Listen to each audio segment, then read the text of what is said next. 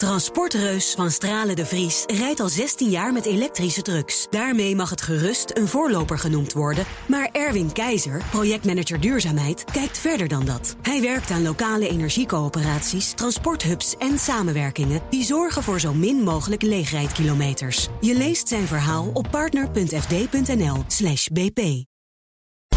BNR Beurs wordt mede mogelijk gemaakt door Bridge Fund. Make money smile.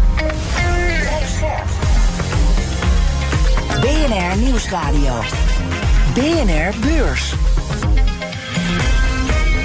Wesley Weert, Jelle Maasbach. Goed dat je weer naar ons luistert. Welkom bij weer een nieuwe aflevering van BNR Beurs. Wel met een oude oproep, eentje die misschien al 10.000 keer hebt gehoord, maar nog niet gedaan hebt. Stuur je vragen naar bnrbeurs.bnr.nl. Dus heb je een vraag, stuur die dan. Stel dat niet uit, want dan behandelen we je vragen in onze vrijdaguitzending op de dag dat Joe Biden bekend maakte dat hij langer de president van de Verenigde Staten wil blijven. The question we're facing is whether in the years ahead we have more freedom or less freedom. More rights or fewer. I know what I want the answer to be and I think you do too. This is not a time to be complacent. That's why I'm running for re-election. Because I know America. De AX dan, die sloot vandaag 0,9% lager op 755,5 punten. Vooral bankaandelen werden afgestraft. ABN verloor 3%, ING 2,7%. En op de buitenlandse beurzen gingen concurrenten ook naar beneden. We hebben kortom heel veel te bespreken. En dat doen we met niemand minder dan Judith Sanders, duurzaam beleggingsstratege bij ABN AMRO. Straks alles over de kwartaalcijfers van Randstad en Axel Nobel... maar ook over die zorgen in bankenland. Maar Jelle, wat viel jou verder op? Een waarschuwing en die komt ook van een CEO van een bank. Het gaat om Standard Chartered. Bill Winters is de naam van de beste man. En hij zegt tegen CNBC dat de problemen nog niet voorbij zijn. I think we can put the crisis behind us. I don't think we can put the issue behind us. En met die issues bedoelt hij het beleid van de centrale banken. In particular, higher inflation and higher interest rates. That exposed some, some underlying flaws in, in business models. Ja, flinke renteverhogingen, nog een uh, hoge inflatie. Hij zegt dat hij zich zorgen maakt dus over uh, banken en bedrijven. Ja, Judith, eerst waarschuwde Jamie Dimon, nu weer deze man. Waarom doen ze dat toch de, de, hele tijd? Nou ja, omdat ze zich zorgen maken, denk ik, over, uh, over het klimaat op dit moment. En ja, het, het, klimaat is natuurlijk al onzeker. We zien natuurlijk dat de economie langzamerhand aan het, aan het afkoelen is. Uh, aan de andere kant zien we ook dat het wellicht niet hard genoeg gaat. Uh, dus dat er meer renteverhogingen in het verschiet liggen. Uh, en dat kan tot onzekerheid en ook natuurlijk wel wat onrust op de beurzen leiden. Nou, dan wil ik met jullie naar een beproefd recept van veel bedrijven. De prijzen verhogen om de omzet een boost te geven. Ook Nestlé, bekend van KitKat, Rijp en Nescafé Koffie... maakt zijn producten in rap tempo duurder. En in dit geval pakt het goed uit, blijkt uit de cijfers waar ze mee kwamen. Want consumenten die lieten zich niet afschrikken... en bleven gretig de producten kopen. En vooral diervoeding verkocht heel erg goed. Hoe zit dat dan? Nou ja, kennelijk zijn dat producten waar mensen niet zo makkelijk op kunnen bezuinigen... of overstappen naar een B-merk. Nestlé maakt bijvoorbeeld kattenvoer. Hè, dat ziet er, vind ik altijd best wel onsmakelijk uit. Maar goed, verkoopt dus wel goed. En ook koffiecups en merken als KitKat en Maggi verkopen goed, zag ik. En tegelijkertijd steeg de omzet met bijna 6% tot omgerekend zo'n 24 miljard euro. Ik heb trouwens nog een waarschuwing gezien. En deze komt uh, van iemand anders, van, uh, van Ton Hille. Dat is de CEO van Heijmans. Nou, dat is geen bankenman dit. Nee. En waarom? Wat zegt hij? Waar, waar waarschuwt hij voor? Nou, hij maakt zich zorgen over de woningmarkt. Heijmans heeft tot en met april dit jaar 25% minder nieuwbouwwoningen verkocht. Dat komt volgens hem door het overheidsbeleid en de stikstofcrisis. Hij roept de overheid nu op om snel en doortastend te inpassen rondom eh, de stikstofvergunningen te doorbreken. Om, zo zegt hij, de woningverkoop weer op gang te helpen. En dan komt de waarschuwing. Het is vijf over twaalf, zegt hij. De schade voor de economie kan niet meer ongedaan worden gemaakt. Alleen nog wat worden beperkt. Dus ik zit wel in de sombere mannen vandaag. Nou, dat blijkt. Nou, dan wil ik Spotify nog even genoemd hebben, want dat heeft naar eigen zeggen. Dat is wel goed nieuws. Het sterkste kwartaal achter de rug sinds de beursgang in 2018. Want het aantal luisteraars groeide flink. Want meer dan een half miljard mensen maakt maandelijks gebruik van Spotify. Dat is leuk, maar dan komt de vraag: maken ze winst? Nou, dan kom ik toch bij het slechte nieuws. Want het korte antwoord is nee. Want onder de streep maakte Spotify een verlies van 156 miljoen euro in de eerste drie maanden van dit jaar. Komt onder meer doordat het bedrijf veel geld uitgeeft om nieuwe luisteraars te trekken. Dat lukt dus wel. Maar ook gaat er veel geld naar hogere salarissen. En hoewel ik zelf bijna niemand meer ken die uh, met reclame naar muziek luistert, ja. betalen de meeste luisteraars niet voor Spotify. En die krijgen dus de hele tijd advertenties voorgeschoteld. Wel zag ik dat het aantal betalende Spotify-gebruikers toeneemt. Bizar. tip van mij, uh, miniserie over Spotify staat op Netflix. Heet Spotify. En dan zie je hoe het bedrijf is ontstaan. En dan komen dit soort dingen ook uh, weer terug. Ken je nog een goede podcast op Spotify? Nee. First Republic Bank, dat gered moest worden, jaagt beleggers weer de stuip op het lijf. Er stroomt veel meer geld uit dan verwacht. Is de bankenangst weer terug? Na jaren van groei en recordomzetten zit de klatter in bij Randstad. Bedrijven huren minder personeel in en daardoor ziet het uitzendbureau de omzet en winst dalen. En dat is voor het eerst sinds het begin van de coronacrisis. De zwaarste klappen kreeg Randstad op zijn grootste markten, Noord-Amerika en Nederland. Judith, waarom juist daar? Um, als we kijken naar Nederland, dan zien we dat een groot deel van de omzet komt uit, uh, uit het uitzendwerk. En wat je eigenlijk nu wel ziet, is dat er een daling is in de vraag naar het uitzendwerk. En dat heeft natuurlijk weer alles te maken met de toch steeds uh, ja, wat meer onzekere toekomst die, uh, die er voor ons ligt. Dus werkgevers worden gewoon wat voorzichtiger. daarbij wil ik wel aangeven dat die arbeidsmarkt nog steeds ontzettend krap is. Ja. kijk je naar de Verenigde Staten, dan is, is de situatie wat anders. 20% van de omzet in de Verenigde Staten komt uit um, recruitmentdiensten. Uh, dat zijn weer diensten die uh, ja, uh, voor de wat langere termijn zijn. En ja, ook daar zie je dus dat, dat werkgevers wel wat, ja, wat voorzichtiger worden. En ja, de fee dus die, die Randstad daarvoor ontvangt, ja, afneemt. Randstad gaf ook al een klein vooruitblikje. April, daar zagen ze ook dat bedrijven minder personeel inhuren. Dus ja, wordt 2023 een moeizaam jaar voor Randstad? Nou ja, wat ik net zeg, de arbeidsmarkt is nog steeds krap. En die blijft naar verwachting ook wel krap. Maar niet meer die groei die ze de afgelopen maanden, kwartalen en jaren lieten zien. Ja, nou ja, men wordt wat voorzichtiger met het inhuren voor personeel. Uh, en uh, nou ja, ik denk dat met name ook uh, bij Randstad men nu voorzichtig wordt met het doen van uitspraken naar de toekomst toe. Men mm -hmm. geeft eigenlijk ja, aan nog geen zicht te hebben op, op, de, op, de, op de komende periode. en daar zie je natuurlijk ook dat, dat het aandeel vandaag ook wel even hard op reageert. Ja, wat, wat op zich natuurlijk ook wel weer ja, niet, ja, misschien wel een beetje verbazingwekkend is, omdat het ook niet vreemd is. Het is niet een bericht wat ja, specifiek voor Randstad is. Je ziet ook bij sectorgenoten dat die ook heel voorzichtig zijn met het doen van uitspraken naar de toekomst toe. Je ziet het altijd natuurlijk bij dit soort aandelen. Je ziet daar het eerste wanneer het goed gaat met de economie. Je ziet als eerste wanneer het slecht gaat met de economie. Nu hebben ze die topjaren even achter de rug. Maar hoe heeft Randstad zich klaargestoomd voor deze ja, wat mindere tijden? Randstad ja, levert eigenlijk verschillende diensten. Ze, natuurlijk de uitzend, uh, je hebt de recruitment, uh, je hebt ook natuurlijk uh, het, de tak die voor wat meer hoogopgeleide en ja, de, het hogere segment in de arbeidsmarkt actief ja. is. Nou ja, eigenlijk, ja, hier zijn de marges ook nog steeds vele malen hoger. En dat gaat ook eigenlijk ook wel gewoon door. Dus het is niet zo dat er op dit moment de winst in één keer wegvalt. maar de omstandigheden zullen inderdaad wat, wat meer uitdagen zijn. En dan met name in, in, in, zeg maar, in, de, in, de, ja, in de uitzendmarkt. Nou, ik denk dat je daar gelijk in hebt. Maar wat als de vraag naar personeel toch harder terugloopt dan verwacht? Is Randstad daartegen bestand? Uh, op dit moment denken wij dat Randstad daar wel tegen bestand is. Ja, dat, waar ja. maak je dat uit op? Uh, uit de cijfers en uit, uh, uit natuurlijk ook de, de financiële positie van, van, van Randstad zelf. Uh, ze hebben natuurlijk ook wel hele goede periode achter de rug. De vergelijkingsbasis die nu wordt gemaakt, wordt gemaakt ten opzichte van vorig sorry, het uh, kwartaal van vorig jaar. Ja, toen kwamen we uit, uit weer de lockdowns en toen was die vraag was enorm groot. Dus die vergelijkingsbasis uh, ja, is ook wel um, waardoor het misschien nu lijkt alsof het veel minder goed gaat. Maar ja, die markt is nog steeds krap. Uh, Wesley noemde iets op net van de, de cijferseizoen bingo. Bij ons elke keer wat voorbij komt, is die prijsverhogingen. Ja. Uh, iets anders wat elke keer voorbij komt, kostenbesparingen. Dat ja. kan Randstad natuurlijk ook doen op een gegeven moment, als het niet meer weet, wat meer op de kosten letten. Kan je in die cijfers zien of Randstad dat goed heeft gedaan, of ze daar goed mee bezig zijn op dit moment? Nou, helemaal inzicht heb ik daar niet in. Wat je wel ziet is dat uh, Randstad uh, heeft laten zien dat ze die, die kosten behoorlijk uh, ja, in, in, goed in de hand hebben. Als het gaat om zeg maar de, de, de personeelskosten van het eigen concern. Mm -hmm. He, ondanks alle salarisverhogingen, cao's, zien we dat de, de, de kosten voor personeel niet omhoog zijn gegaan. Wat wel weer terug te brengen is aan het aantal FTE's. Wat fors is afgenomen in het laatste kwartaal. Dat is wel knap.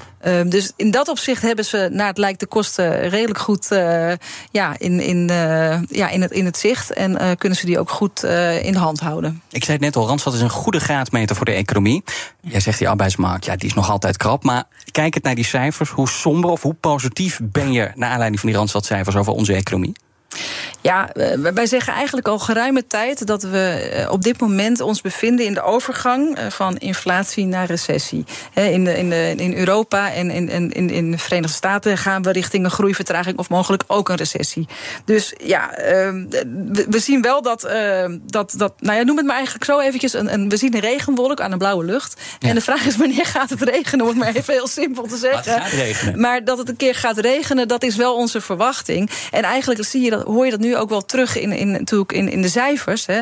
Over het algemeen zijn die cijfers best best oké, best goed misschien zelfs wat te noemen. Maar bijna allemaal hoor je geluiden van uh, economische onzekerheid, uh, van lagere marges. En ja, dus dat, dat, dat, dat, die trend die zal nog wel even door gaan zetten. En dan naar Axo Nobel, want het verkocht in het eerste kwartaal minder verf. Maar net als andere bedrijven heeft Axo de prijzen verhoogd. En daardoor steeg de omzet naar 2,7 miljard euro. Die hogere prijzen, jullie, die compenseren dus voor de dalende volumes. Maar hoe gezond is die strategie? Kunnen ze niet veel beter voor de lange termijn sturen op hogere volumes en ja, dan dalende marges of kleinere marges. Ja, je kan zeggen eh, hoge volumes, lage marges of lagere volumes, hoge marges. Het is, het is eigenlijk denk ik een beetje afhankelijk van, uh, van de sector en ook eh, de, het bedrijf waar je het over hebt. He, om er van het een in het ander over te gaan, uh, dat is misschien niet helemaal de juiste oplossing. Nee, maar in dit geval, in dit specifieke geval, Axo Nobel? Uh, nou ja, als je naar Axo Nobel kijkt, dan is het een bedrijf wat actief is natuurlijk in premium brands. Zij hebben echt de, de, de premium merken en daar hoort ook de, ja, de en de marges bij. En uh, overigens, de prijsverhoging die ze hebben doorgevoerd, die, die is niet dekkend voor alle kostenverhogingen waarmee ze geconfronteerd zijn. Ze hebben even de, de vracht en de grondstoffenverhogingen doorgevoerd, maar bijvoorbeeld niet de, de, personeelskosten die ook hoger zijn geworden. Um, wat je bij AXO ziet op dit moment is dat ze dat dus redelijk goed kunnen doorvoeren vanwege hun goede positionering in die premium brands. Um, en uh, naar verwachting naar de toekomst toe zal, zullen ze dat ook wel kunnen handhaven. Ja, ik zeg trouwens nog één dingetje. China, daar neemt de vraag toe. Ik dacht toen, is dat dan ook de markt waar ze de komende tijd van moeten hebben? Zit daar de groei voor Axo Nobel? Nou ja, je ziet natuurlijk naar de, naar de, de heropening van China, na de lockdowns, dat daar die vraag wel behoorlijk is toegenomen. Het, het is wel zo dat AXO niet uh, los de cijfers van China pres, presenteert. Ja. Dus het, wat je eigenlijk ziet is dat zij over de, de hele regio uh, de cijfers presenteren. En daar kan je niet zo goed China uitfilteren. Maar dat de vraag daar uh, groter is, ja, dat is, dat is waar. BNR Beurs. De dag dat het Amerikaanse consumentenvertrouwen uitkwam, dat ziet er niet zo goed uit. Het vertrouwen van de Amerikaanse consumenten is deze maand gedaald tot het laagste niveau in negen maanden tijd. Er wordt daar gevreesd voor een recessie. Daar heb je hem weer. Andere toverwoord. De Dow Jones staat vier tiende van de procent in de min. De S&P 500 verliest 0,9 procent. De Nasdaq 1,3 procent naar beneden. Wat somber, laat ik dan beginnen met leuk nieuws. Want een beursgang komt eraan in de Verenigde Staten. De laatste tijd hebben we het er niet zo vaak meer over. Maar er komt er dus een aan. En wat voor een? Farmabedrijf Johnson Johnson gaat namelijk zijn consumententak afsplitsen. Dat is het onderdeel dat Listerine, die je kent van het mondspoelwater. Nicorette, bekend van de nicotinevervangers. Maar is dit dan ook een hele serieuze, grote beursgang? Is het wel. is echt uh, geen lullige. Die beursgang die kan maar liefst 3,5 miljard dollar opleveren. En daarmee zou de beurswaarde van het onderdeel op meer dan 40 miljard uitkomen. Nou, is leuk voor de beleggers, want een nieuwe naam op de beurs. Namelijk Kenview. En ook goed nieuws voor die arme zakenbankiers... die de afgelopen maanden niet zoveel werk meer hadden. Want om je een beeld te geven, dit jaar gingen er 60 bedrijven naar de beurs. Dat waren er vorig jaar nog meer dan 100.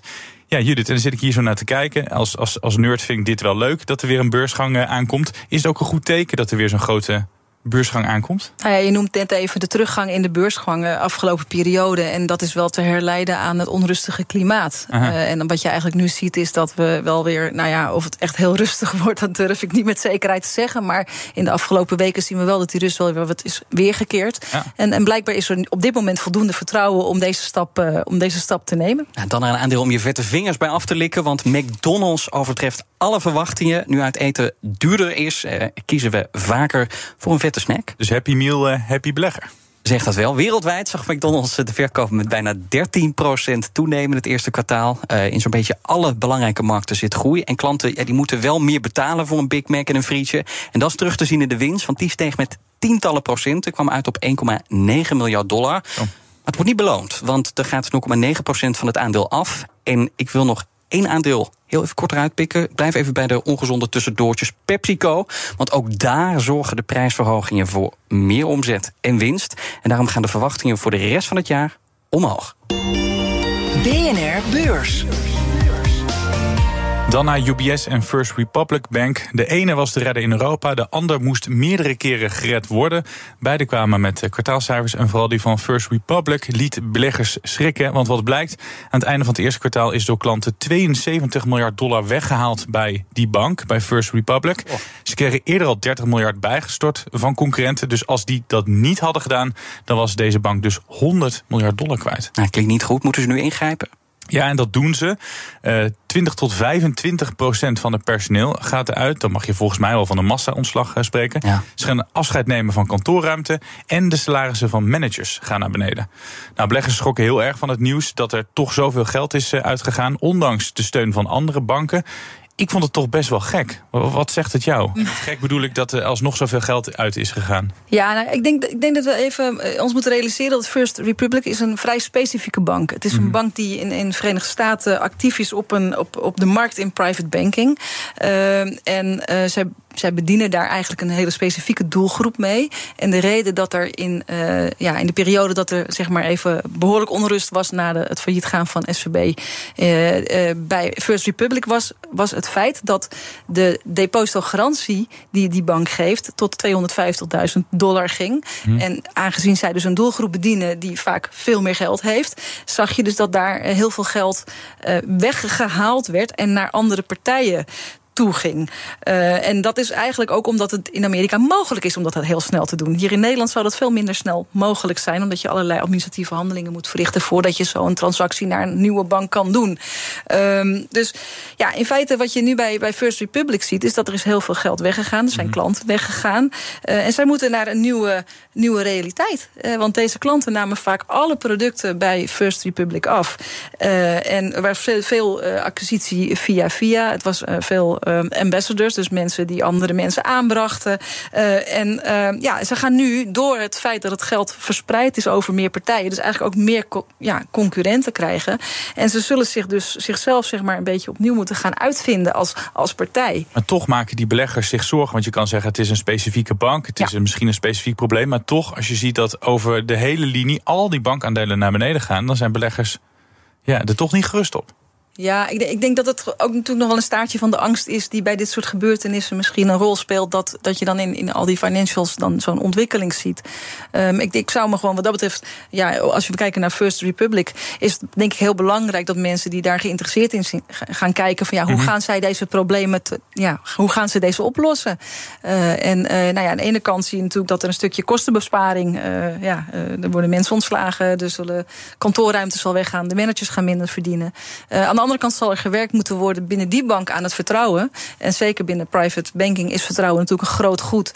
Uh, dus is het ook wel vaak dat we mensen hebben die, uh, ja, uh, die, die die relatie hebben met de klant. En ook de ter zake kundig zijn. Ja. Maar nogmaals, ze zullen zichzelf opnieuw moeten uitvinden bij First Republic zelf. Jij maakt je geen zorgen dus om First Republic?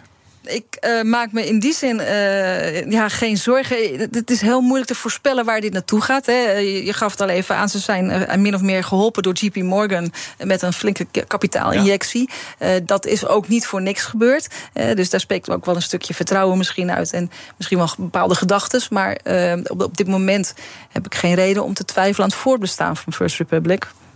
Maar ja, uh, ja het, is, het, is, het is wel even een, een, een aandeel, een bedrijf wat, uh, ja, wat je op de voet moet volgen. Als we kijken naar die resultaten, de winst is 33% gedaald. Gaan ze dat opvangen met dingen als ontslagen en, en het verminderen van kantoorruimtes?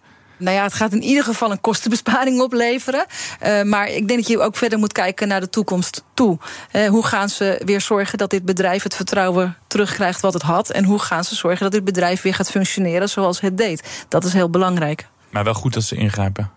Uh, het, is, het is goed dat er ingegrepen wordt. Het is ook goed dat door dit soort gebeurtenissen is die regulering wordt natuurlijk ook weer uh, een stukje strenger.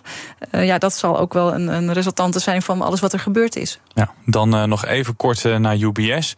De redders hè, van schandaalbanken Credit Suisse worden nu achtervolgd door een zaak van 15 jaar geleden. De winst is gehalveerd in het eerste kwartaal. Alleen maar omdat ze honderden miljoenen opzij moesten zetten vanwege hun rol in de verkoop van Amerikaanse rommelhypotheken. Je weet wel, die crisis van 2008. Een zaak die die al 15 jaar lang speelt. Nou, uiteindelijk willen ze het schrikken of niet. Wat misschien interessanter is, zij moeten uh, die integratie van Credit Suisse gaan leiden. Hoe staat het daarmee? Nou ja, eigenlijk zou je kunnen zeggen dat, uh, dat ze met de overname van Credit Suisse gewoon weer een aantal jaar teruggeworpen zijn in de tijd. Ook weer terug in de tijd, ja. ook weer teruggeworpen zijn in de tijd. 2008. Ja, uh, want uiteindelijk is UBS zich veel meer gaan, gaan, gaan richten op wealth management. En die investment tak die hebben ze destijds eigenlijk uh, ja, afgestoten. En met Credit Suisse krijgen ze er weer een investment tak bij. En zullen ze dus dat bedrijf ja, eigenlijk weer helemaal moeten herstructureren. En ja, hoe ze dat precies gaan aanpakken, dat is nog niet helemaal bekend. Wat nog aan ja, minder positief nieuws naar buiten komt, dat, dat weet je ook niet. Uh, maar daar zal in, in, in mei meer duidelijkheid over komen. Wat belangrijk denk ik wel is om te weten, is dat uh, natuurlijk deze overname, die niet helemaal vrijwillig is gebeurd, is ook wel ondersteund natuurlijk door de Zwitserse overheid. Dus je, je kan ook wel zeggen dat daar uh, ja, in ieder geval een stukje zekerheid achter zit om dit proces te kunnen ja, voltrekken. Ja, en nu dus een uh, winst die gehalveerd is en misschien dus wel weer een winst uh, die gaat groeien. En over zekerheidjes gesproken, we gaan kijken wat er morgen op de agenda staat. Beleggers krijgen geen tijd om even op adem te komen. Want je raadt het al, opnieuw veel kwartaalcijfers. Waaronder die van AX-bedrijven BC en KPN. Bij KPN is het vooral de vraag of de sterke lijn van vorig jaar weet vast te houden. Want na jaren van krimp en snijden groeide KPN weer wat. Verder kregen cijfers van Universal Music Group. Taylor Swift, Drake en de Beatles hielpen Universal de vorige keer aan omzetgroei. Maar lukt dat nog een keer? Ook is het wachten op Danone, Boeing en Durex-maker Reckitt Benckiser. Maar het is vooral de dag van Meta. Bij de kwartaalcijfers van Meta letten beleggers vooral op de advertentieinkomsten. Analisten zijn somber en die denken dat er minder advertenties zijn verkocht en dat daardoor de winst daalt. Ja, bedankt. Het was te kort, maar toch is dit het einde van BNR Beurs. Maar niet voordat we onze gast van vandaag een tip vragen voor dit hele drukke cijferseizoen. Judith, als jij beleggers iets zou mogen meegeven. Um, nou ja, terugkijkend zien we dat de cijfers nog steeds best meevallen. Um, maar luister vooral naar de boodschap die gegeven wordt over de toekomst. Daar haal je meer uit. En die hoor je bij ons. Zeker. Dankjewel Judith Sanders, duurzame beleggingsstratege bij ABN AMRO. Tot weer in de toekomst. En jij bedankt voor het luisteren. We zijn er morgen weer. Tot dan. Tot morgen. BNR Beurs wordt mede mogelijk gemaakt door Bridge Fund. Make money smile. Transportreus van Stralen de Vries rijdt al 16 jaar met elektrische trucks. Daarmee mag het gerust een voorloper genoemd worden. Maar Erwin Keizer, projectmanager duurzaamheid, kijkt verder dan dat. Hij werkt aan lokale energiecoöperaties, transporthubs en samenwerkingen... die zorgen voor zo min mogelijk leegrijdkilometers. Je leest zijn verhaal op partner.fd.nl bp.